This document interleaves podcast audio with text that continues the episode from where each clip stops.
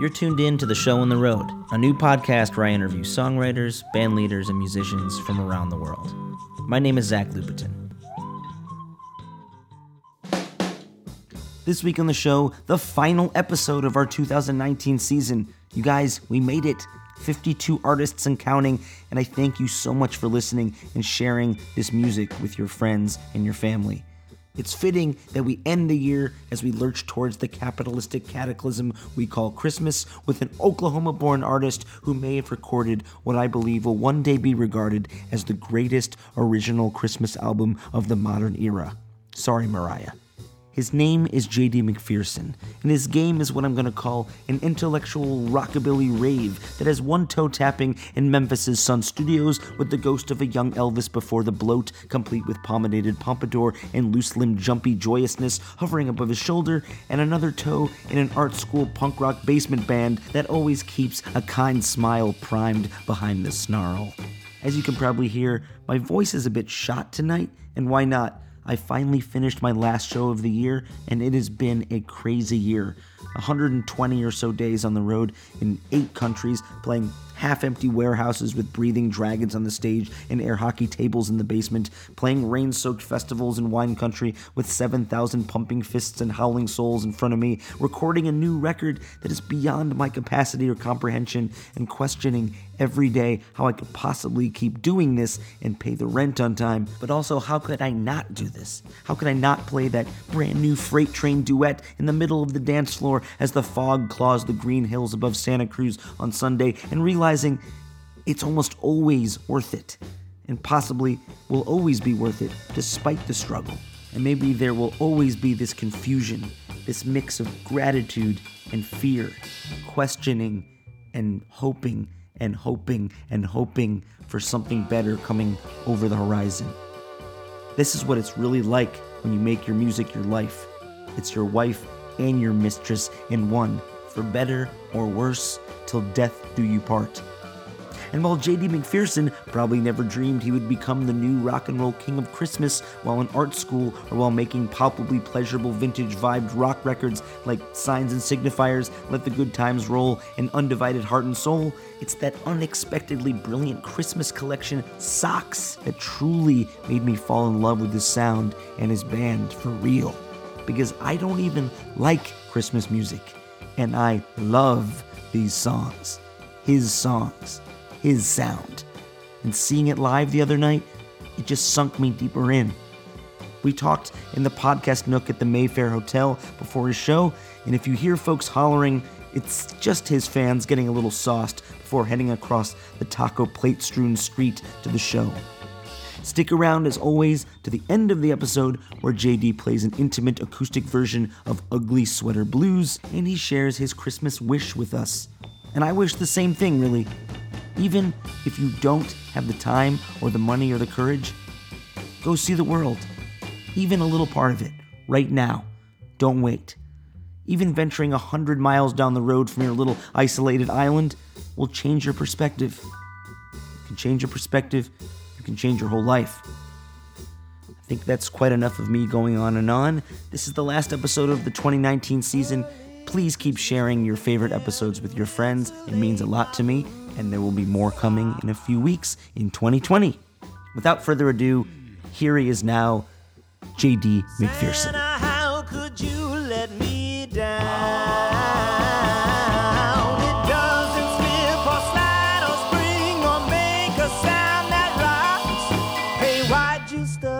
stocking with a lousy pair of socks.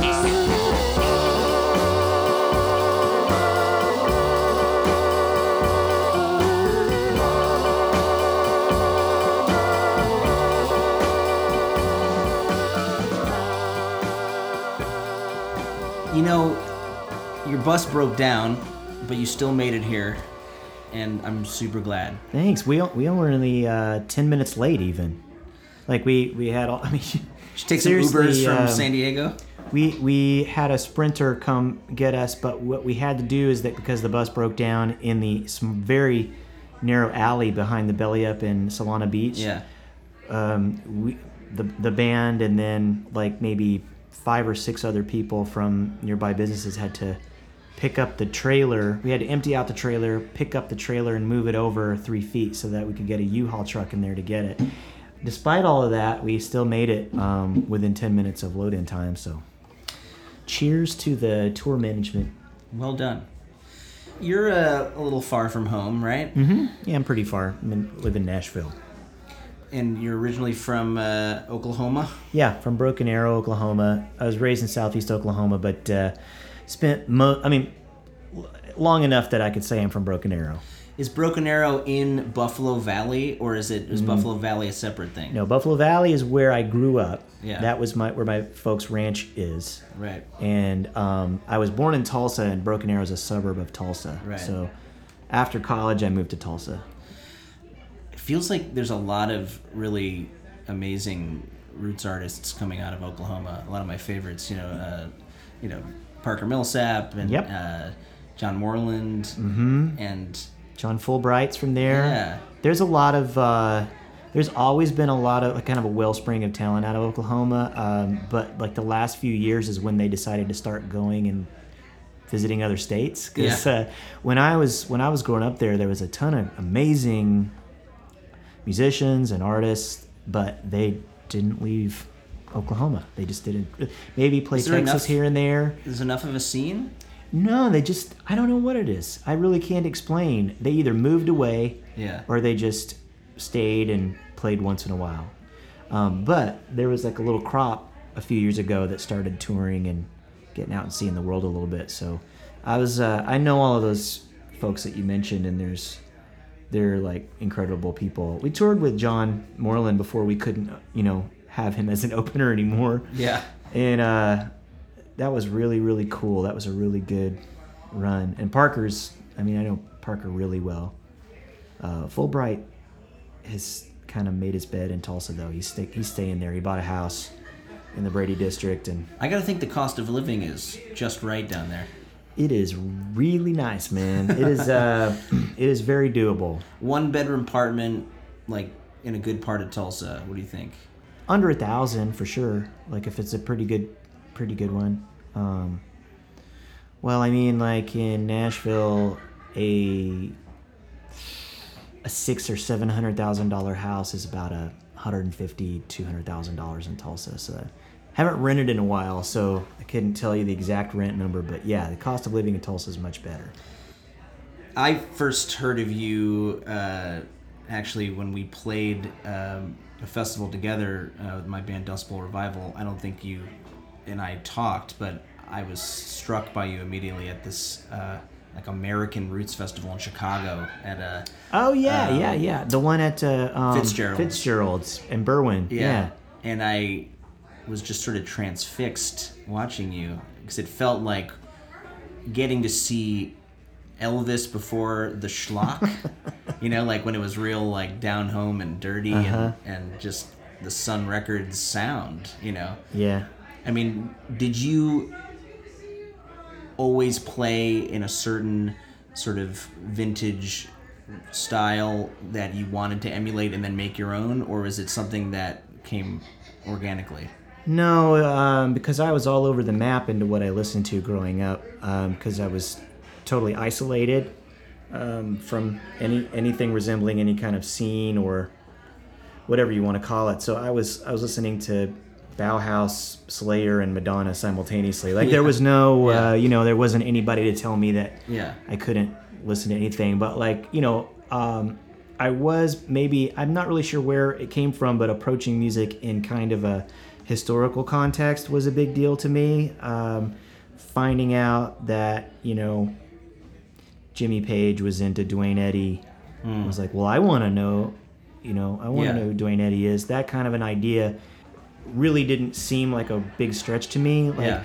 most musicians worth some salt really don't see um, time time spans or decades produced to be any sort of inhibitor on whether or not you're interested in listening to it. Right. You know, I mean, it's just crazy to me to think that because Kind of Blue was recorded a few decades ago that that's not a relevant record. It's insane to me. Yeah. So that was always a thing, even as a kid, that never really, I never really saw a distinction between rock and roll in the 70s and rock and roll in the 50s, except for sonically. It, it still had kind of the same attitude was the most important thing, and um, I was just always more interested in sonics than I was um, when when something was produced. Yeah. kind of hard to explain that because I know obviously there's a difference, but um, it, it didn't really ever jar. It wasn't ever jarring to listen to one thing next to something else Right. that came later and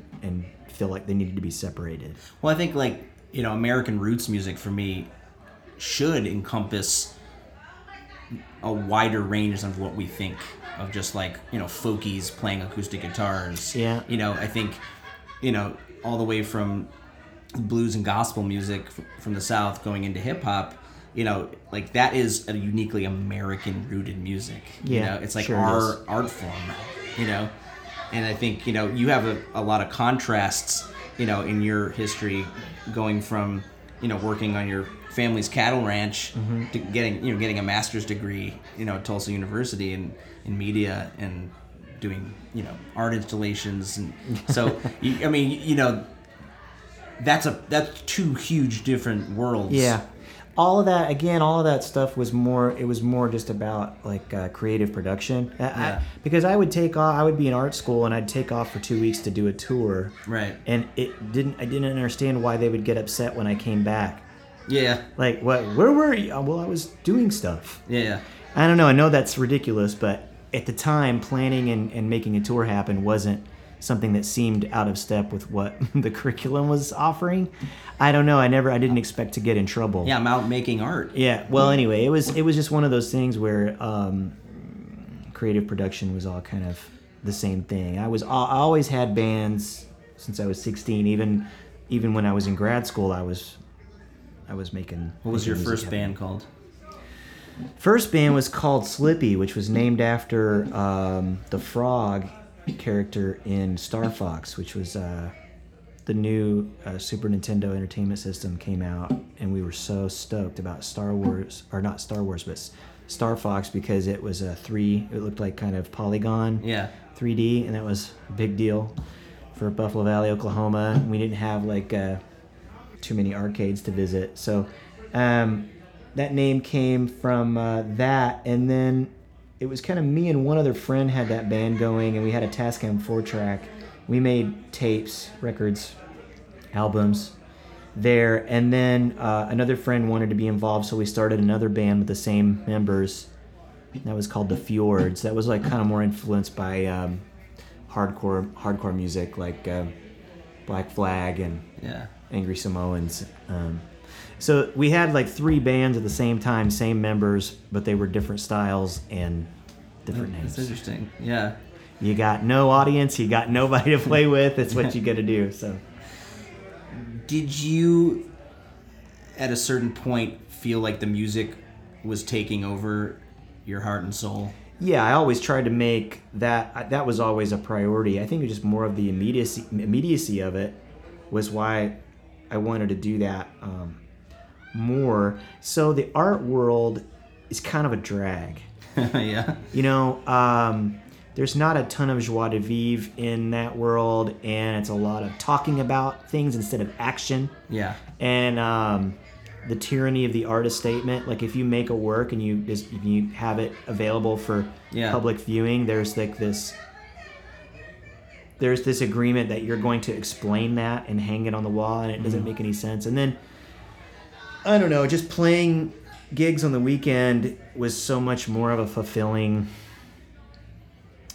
thing. I don't know. I there was a point where I sort of realized that there was a path I was on that was going to lead me more and more into the music side of things than keep making. Uh, I want to talk about your speaking of art, your album covers for a 2nd Uh-huh. Right? Because listening to your records, it feels like there's this interesting through line of uh, an underlying ominous storm brewing underneath this sort of dance party in the parlor, right? yeah, yeah, and there's these themes that I'm seeing of like the roof being blown off, the thunder. People have to be careful and beware and watch out. yeah. But also, let's let the good times roll in the meantime.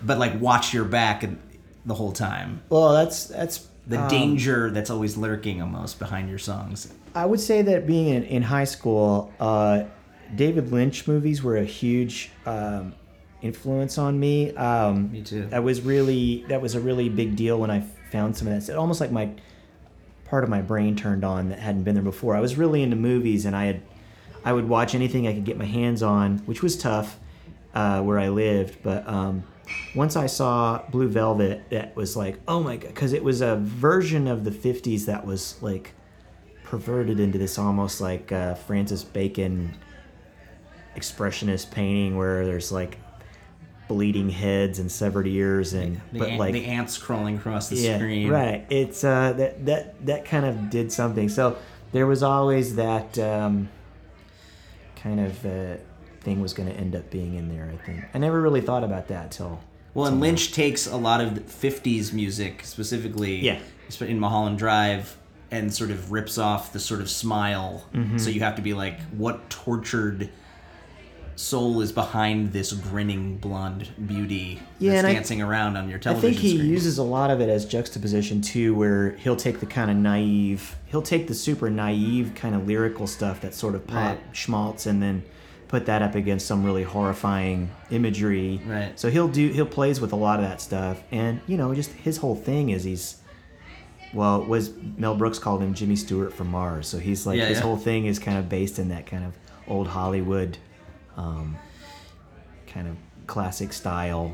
Um, Did you ever see his website that he had for a few years? I was a member of that website when I was in college. Yeah, he would he would actually pop up on there once in a while and talk in all capital letters. What was the thing he did where he would just say the weather and what was happening that day? Yeah, like, that was like a uh, that was an ongoing that was an ongoing project where just every day he would report the weather from his office. Yeah. and almost every day it was just.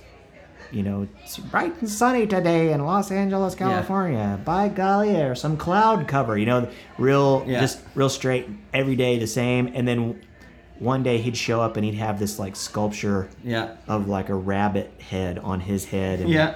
smoke coming out of the screen and that was the weather report for the day so Yeah. sometimes it uh, he'd throw you a curveball if one song of yours could be placed in a David Lynch movie, which one do you think would fit?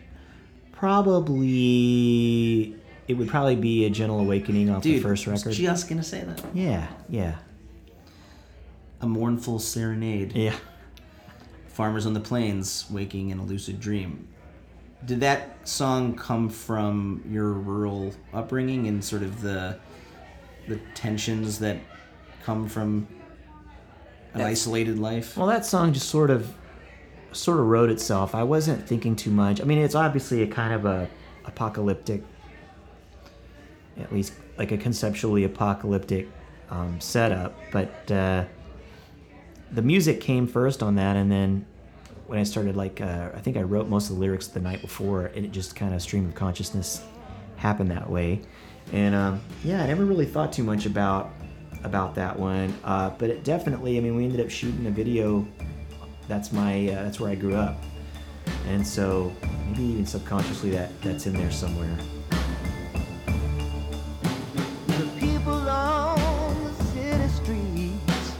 the farmers on the plain, all walking in a lucid dream while the sky is set aflame.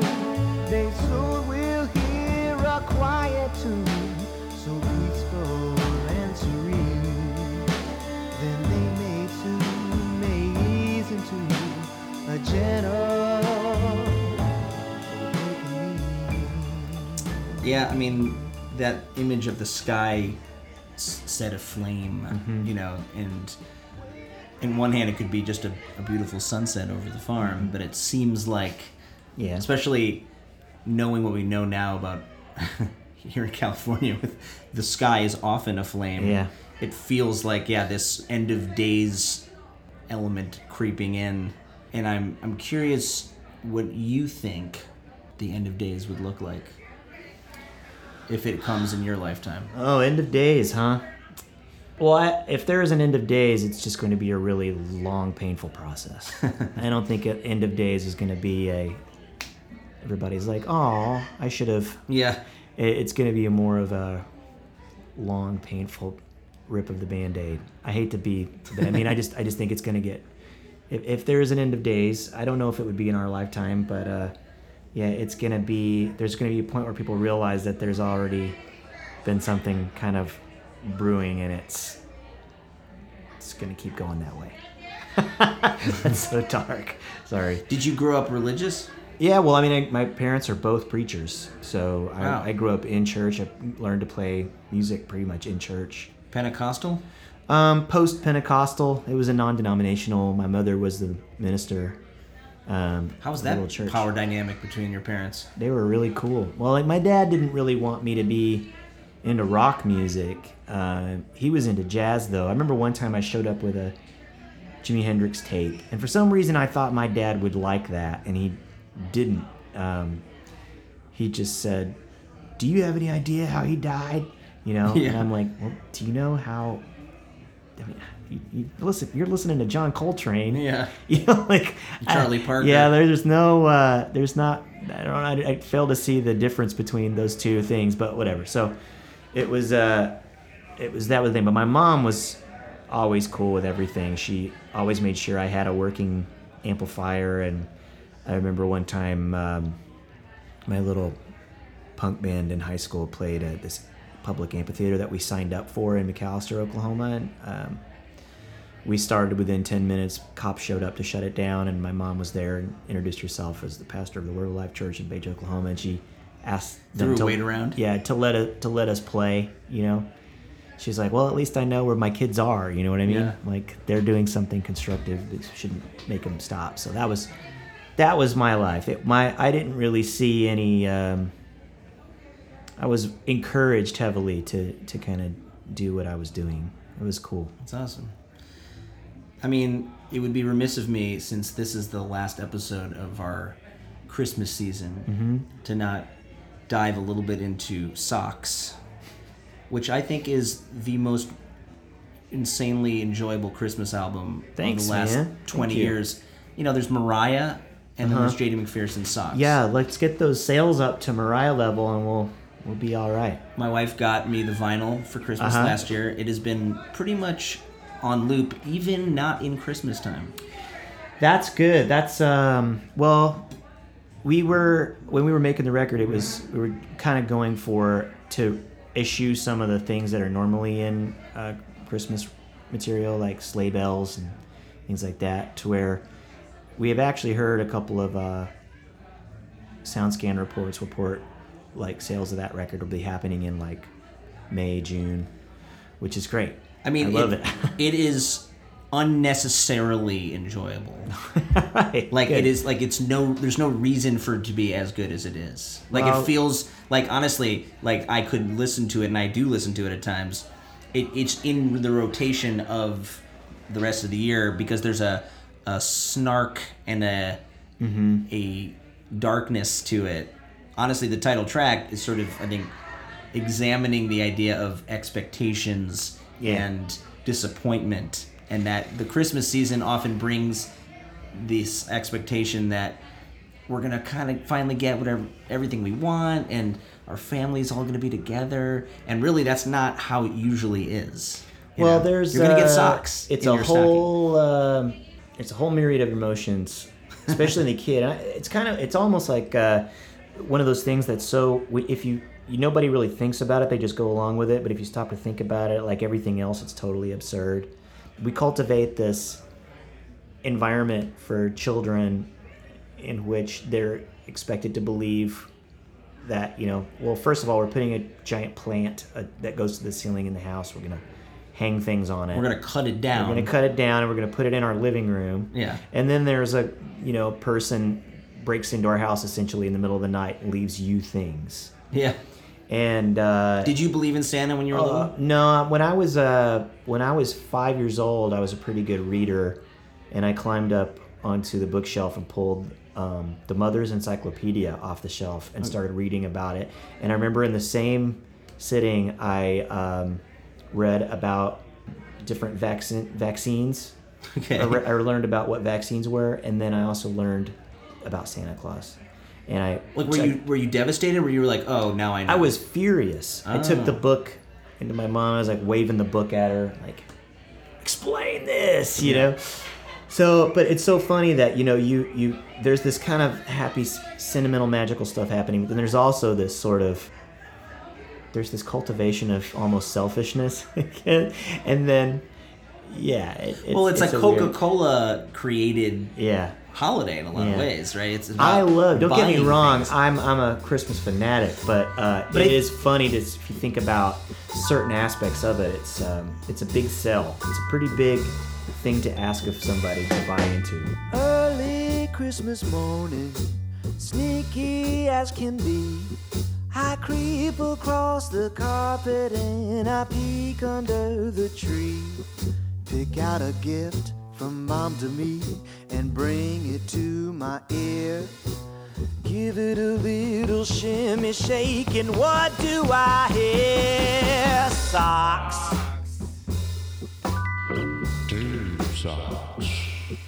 This is the worst gift I ever got.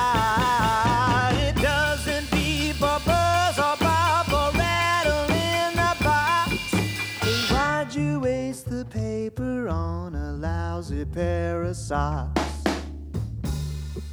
Do you remember the first amazing gift that really rocked your world when you were a little kid? I mean, it was the golden age of toys. In my opinion, it was the golden age of toys. Like I was uh, right at the right age for Masters of the Universe, Star Wars, GI Joe, and Transformers, and Thundercats. All were happening at the same time because Return of the Jedi was out. So I was old enough, I was young enough to catch the last bit of Star Wars toys. I was r- the beginning. I mean, I, I was in Toys R Us, and I got the first you know, run of Masters of the Universe. GI Joes, I got GI Joes for. I mean, it was like the best. So getting getting castles and getting uh, vehicles for all those lines were like the best thing ever. But the most excited I ever got was a Game Boy. That was uh, more even than a Nintendo or, or an Atari or anything that came before it. I was just so stoked that I could play in the car. I could play Tetris in the car. Well, there's the song, you know, "Hey Skinny Santa," Mm-hmm. right, where you're kind of playing with the image of this Santa who's not fat enough for the holiday yet, and he has to like. I love that he has to go to Chicago and eat all the deep dish. You know, Well, that that's it's it's so funny because you're like, and then he gets fatter and fatter, but he's still not quite there. yeah. Well, he gets at the very end. He gets there, but um, that song, uh, most of that song was written by our sax guy Doug, who he had like ten or eleven verses, and I was like, you, I mean, It's this like song Leonard- can't. This Leonard isn't gonna be. song. Yeah, it's not gonna be like a yes tune. It's, we got to get this down to like three minutes. So we ended up focusing on like music towns, blues towns. Yeah, so yeah, yeah. Chicago, Memphis, and New New Orleans, Orleans. yeah. yeah. Speaking of deep dish, what is your favorite town that you tour to food wise? Does it have to be in the United States? No. Okay. Um, San Sebastian, uh, Donostia in, in northern Spain. It's just there's just no you can't get anything bad there. The- it's impossible. I was in northern Spain twice this year for some reason. The seafood up there is just they don't even need to put anything on it. No, it's incredible. It's just like lemon and salt and like enjoy. And It, it's the best. Uh, it's the best thing. Um, in the state, I mean, I have to say my, my, my diet has changed a lot. I'm on a vegan diet now, so I, I, I eat a lot of different things. Um, but overall, the South is still my favorite place to eat in the United States. Like I love Vegan for environmental reasons or health reasons? for health reasons, and you know, it's not going to hurt to Yeah. to it's kind of good in a lot of ways but uh, yeah I, I got some pretty serious health things i need to start paying attention to so um, some friends of mine doing the vegan diet and i kind of talked to them about it and i was like i'm gonna try it and i've been doing it for a while now and i feel fantastic and it's a little tough on the road from time to time but uh, yeah it's it's going okay In between the major cities can probably be challenging. Yeah, um, it's when you hit the Costco and you buy a whole bunch of rice and a whole bunch of lentils and make batches and sustain yourself. Speaking of your bus breaking down, is there a particularly harrowing road trip that you've been on recently on a tour?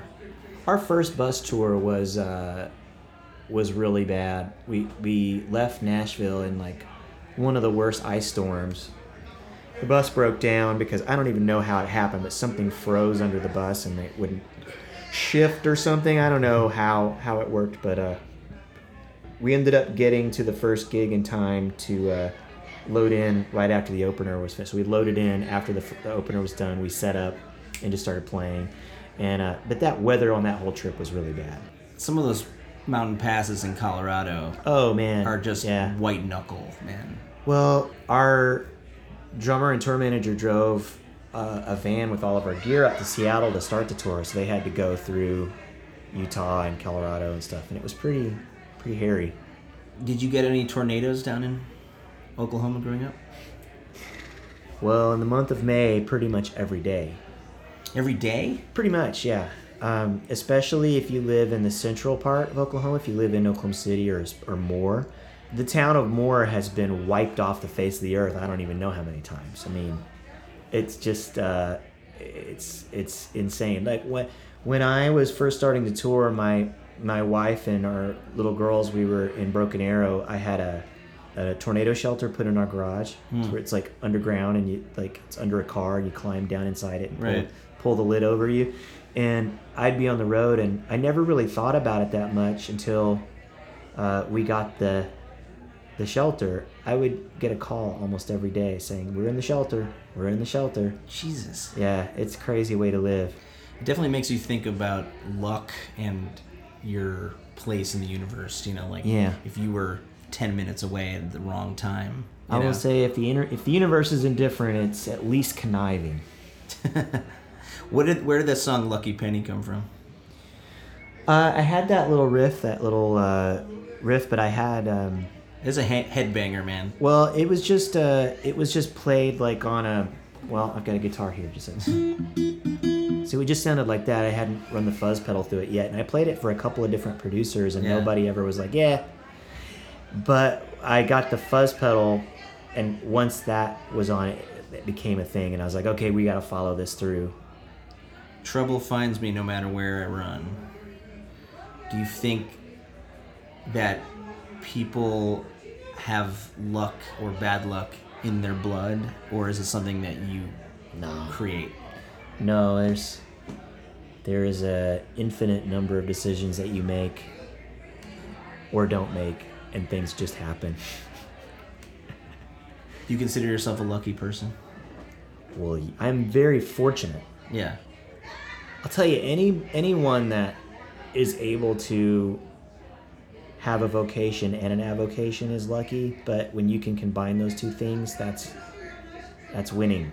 You know what I mean? I mean, I I would do it. I'd still be doing it for free. You know, I did it forever for free, and just to in the middle of my 30s suddenly be gifted this thing that I wanted to do.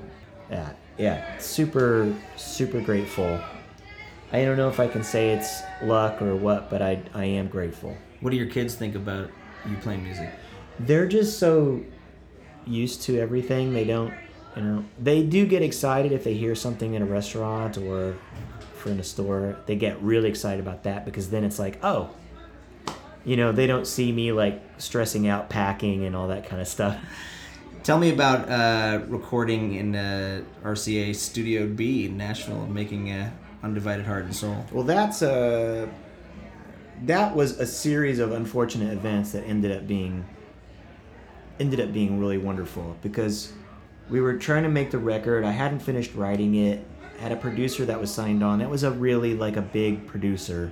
I won't say who it was, but um, Rick Rubin. wasn't Rick Rubin. But we got in there, Yeah. and after day one, that producer canceled. Oh, man. canceled the whole session. Wanted to use all different musicians, and um, it just wasn't feeling it. So uh, it basically blew through our whole budget because we had booked lodging and all this Right. kind of stuff for everybody. Not everybody lived in town yet. So I was like trying to figure out what we were gonna do, how we were gonna do it, and a buddy of mine that was engineering the record just said, "Hey, why don't we just ask Studio B because they're a museum? Maybe we can record a couple of songs there." and ended up. I think what happened was I had just played a, a like a gratis performance for um, the Country Music Hall of Fame. So maybe somebody there still remembered my name because um, they said yes, you could you can use it.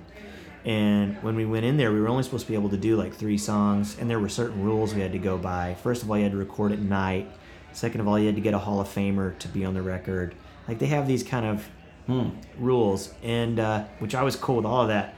But once we got there, the studio manager was like, "Let's just do a whole record. We're kind of bored." Yeah. because it's a museum. There, there's muse- it's museum tours all morning. I mean, it's an incredible confluence of sounds in this record that I think really gelled, you know, in your sound, you know. And it, and how did how did uh, Dan Molad from Lucius end up being involved? needed somebody to come in and and be a moderator. Somebody Yeah. needed to be in there to kind of save me from myself and if I was going with an idea to get me back on track, if I was like not going to pursue that idea because it was scared that it wasn't going to sound like what we always sounded like. That was a big thing for me to wrestle with was you know some of these things are coming out kind of loud and um I needed somebody there to, to I mean I trust Dan implicitly he's like a musical brother and it just um, he was far out aside enough to where he could be objective and be like I don't care what you think. This sounds Yeah. cool. Like you know we're doing this. And uh, it worked out great. We we went hard and fast and we were loading in every night tearing down every night because they had tours the next day. But uh, it was a whirlwind but man I wouldn't trade it for anything.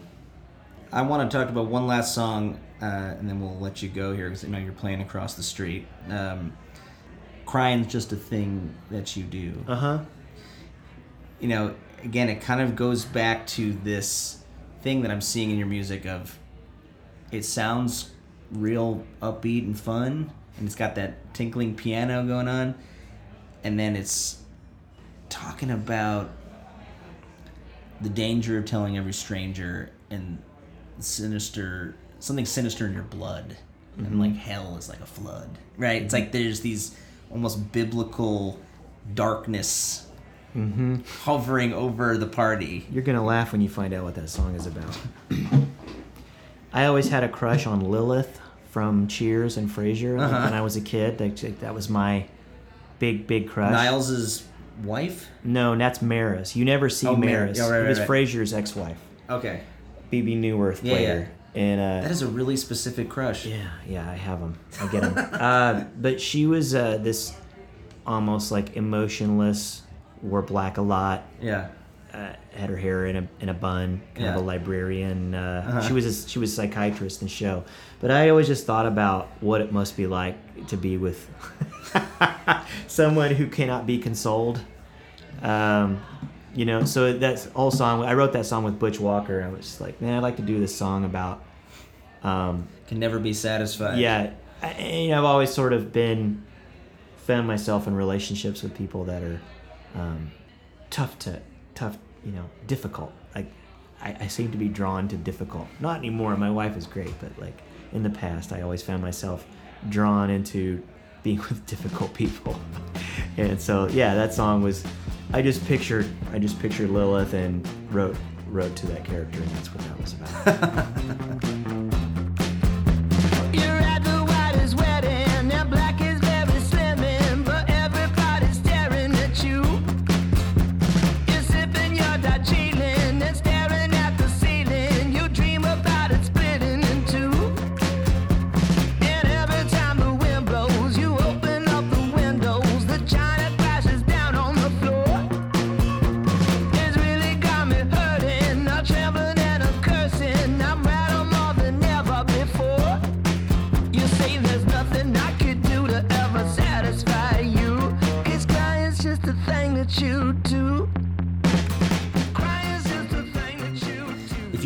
christmas wish to the world right now what would it be Okay, so maybe I don't want to say world peace because that's what I really want, but I, I want. I'll tell you what. I, I really wish that everybody could travel more. Hmm. I wish that everyone had more of an opportunity to to go other places, even if it was just 150, 200 miles away, because nothing has expanded my worldview. Nothing has improved my life, my quality of life, and how I feel about other people than traveling and seeing other people's lives.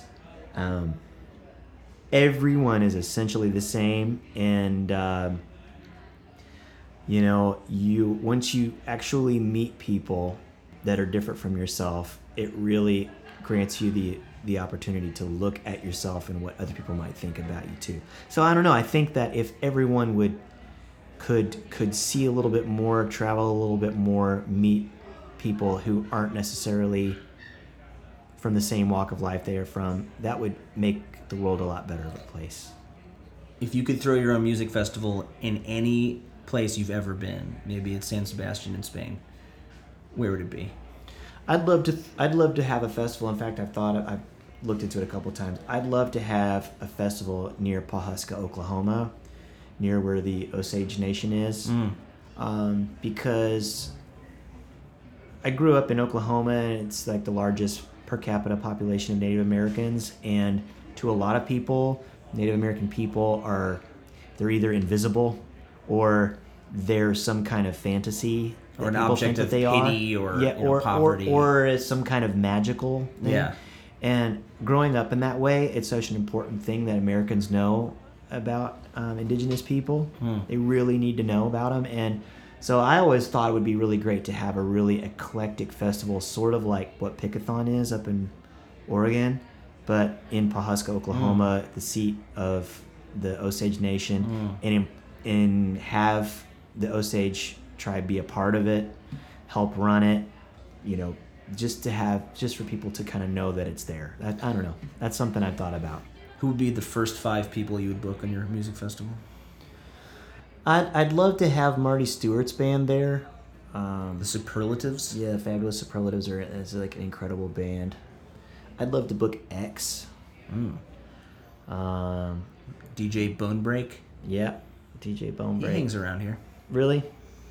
Um, I'd love to have Ken Boothe, is a Jamaican soul singer. He's Mm. like my, one of my favorite singers. I'd love to have Irma Thomas. Mm.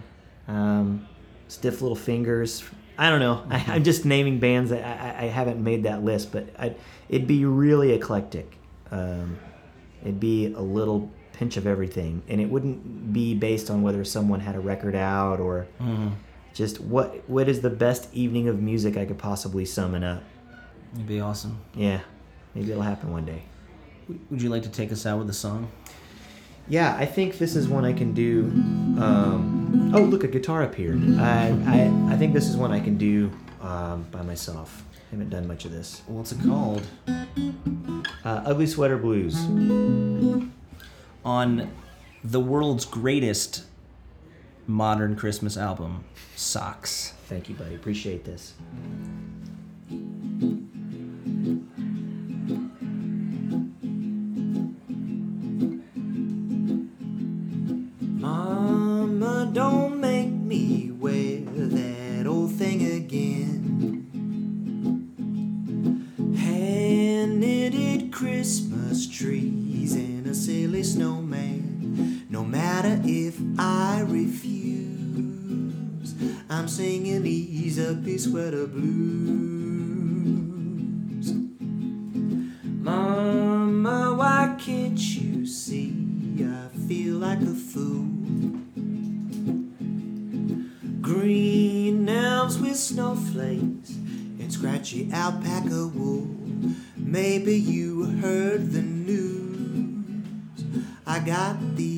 Ugly sweater blues. Another year, another sweater, and another holiday soiree. Mama hears the people laughing while the presents are unwrapping. She's not even sorry.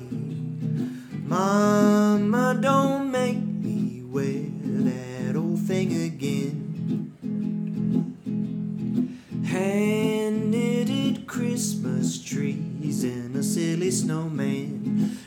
matter if I refuse, I'm singing these ugly sweater blues.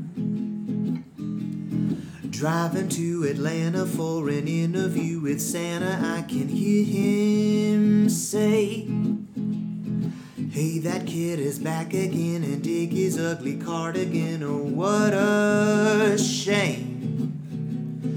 Mama, don't make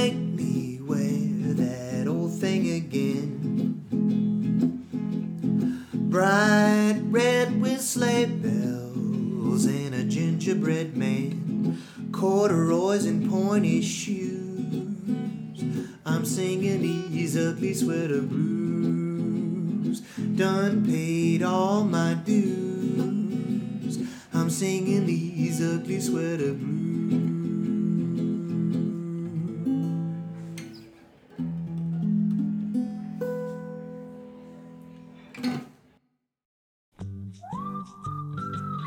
There he goes now, Mr. JD McPherson. You can go to jdmcpherson.com for his music and his tour dates. His Christmas Socks tour is rolling through America. There's only a few dates left Chicago, Minneapolis, and finishing in Nashville on the 22nd of December at the Basement East. If you hop over to thebluegrasssituation.com, you'll find that JD McPherson wrote a wonderful piece called Gig Bag, where he tells us what he needs on the road, such as his Muhammad Ali jump rope. My Gang Dust Bowl revival will have a rare month off, but that's really because it's the calm before the storm. The storm being our new record, which comes out at last January 31st on 30 Tigers. It will be called Is It You? Is It Me? And there are three singles already available Runaway, Mirror, and Enemy. If you followed along our journey through the 10 years plus that we've been together, you will be astounded by what you hear in these songs. Does it feel like an entire symphony orchestra and a choir are accompanying us every song? It kinda does. January 29th, we launch our record release tour at the Sinclair in Boston, and we are playing some bucket list venues on this one, guys. February 7th at the 930 Club in Washington, D.C., February 8th at the Paramount Theater in Bristol, Tennessee, and on the West Coast, February 20th at one of my favorite places on earth, Mississippi Studios in Portland, Oregon, and February 28th at the Fillmore in San Francisco, and home at the Troubadour in LA, February 29th. I hope to see you on the Leap Day. Last but not least, I would like to tell you about a couple podcasts that have been put out by wonderful artists that I've talked to on this show, like Bhi Bhiman. One year ago, he released an innovative concept record podcast called Peace of Mind. He talks to intellectuals and authors and scientists and activists, and he integrates his songs piece by piece throughout the podcast. Also, if you listen to our episode with Chris Shiflett, the lead guitar player from the Foo Fighters a few months back, you'll know that he has a podcast called Walking the Floor. And if you want to know what the rock and roll star lifestyle is really like, listen to Chris. He knows what's up. Okay, one last thing. It's the holidays. Everybody's buying Christmas presents and Hanukkah presents like crazy. Do me a favor. Instead of maybe buying one more thing from the corporate behemoths, support your local bands and your local artists. If you go to dustbowlrevival.com, you'll see that we have really cool limited edition violet vinyl and the bundles that go with it with t shirts and posters. There's all sorts of fun stuff coming your way. Support bands, they need your help, and it'll make you feel great. The show on the road is hosted by me, Zach Lupetin, and produced by the handsome Hawaiian Chris Jacobs with support from the Bluegrass Situation team. If you love the show on the road, please leave us a review or rating over at itunes.com slash show on the road. Tell your friends, and also be sure to check out BGS's ever-growing collection of podcasts up right now on the bluegrasssituation.com. The show on the road is a part of the BGS Podcast Network. This is Zach Lupetin. See you on the trail.